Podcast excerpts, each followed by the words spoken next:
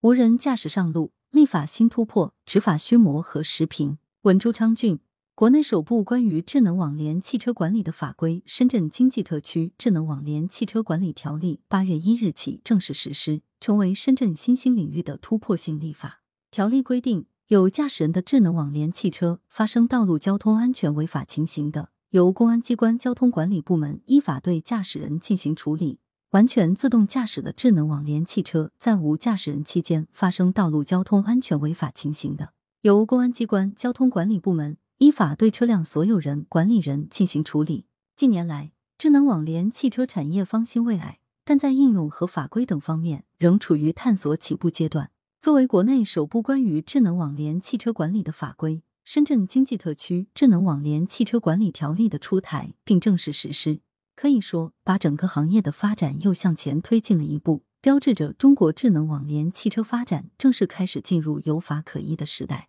智能网联汽车的发展之所以要经历一个较长时间的探索阶段，除了技术方面的难题，更关键的是如何解决好配套的责任划定细节。比如，智能网联汽车上路前需要获得哪些许可，与传统汽车有何区别？发生道路交通安全违法事故时，如何区分责任？且这里又分为有人驾驶和无人驾驶两种情形。再比如，无驾驶人的完全自动驾驶智能网联汽车在发生故障或不适合自动驾驶时，如何进行安全处理等等疑问，其实都关系到智能网联汽车上路的安全性，因此必须予以周全考量。而条例对这些问题都给予了明确的解答，可以说解决了智能网联汽车上路的关键性烦恼，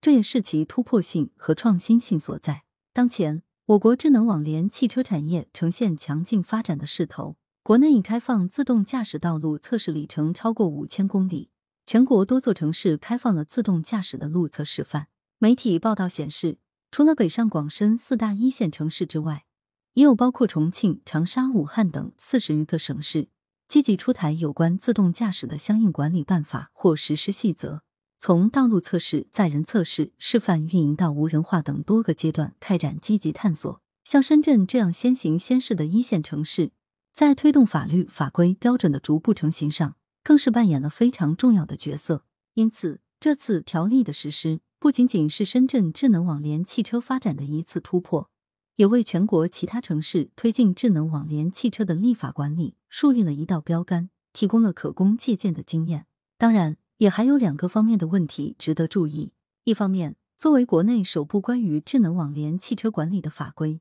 意味着它本身就是开创性的，缺乏足够的现实参照和经验参考。那么，其效果到底如何，或还有待现实检验。在实施过程中，恐需要依据现实情况予以不断修订和完善。也就是说，我们既要对这类具有首创性的法规予以包容看待。同时，也要求立法者、执法者以开放的心态来对待法律与现实的磨合，从而不断提升其与现实的契合度，最终最大限度的发挥其为智能网联汽车发展保驾护航的作用。另一方面，深圳这次在智能网联汽车方面的立法，毫无疑问对其他城市具有示范性和借鉴参考价值。但要提醒的一点是，每个地方智能网联汽车的发展基础，包括道路测试情况。车路协同、基础设施状况、商业运营条件等等都不尽一致，因此在立法上也要充分考虑地方实际，切不可盲目照抄照搬。在很大程度上说，智能网联汽车的管理立法是一个水到渠成的过程，它的背后实际是一个完整的产业系统在支撑。一些条件不成熟的城市不必急于求成。不过，作为先行者的深圳在立法上的突破，对智能网联汽车整个行业来说。确实是迈出了重要一步，也是对行业发展的一种有力的鼓舞。当有一天我们叫网约车前来接驾的，居然是一辆无人驾驶汽车，请不要惊讶，因为我们离无人驾驶时代已经越来越近了。羊城晚报时评投稿邮箱：wbspycwb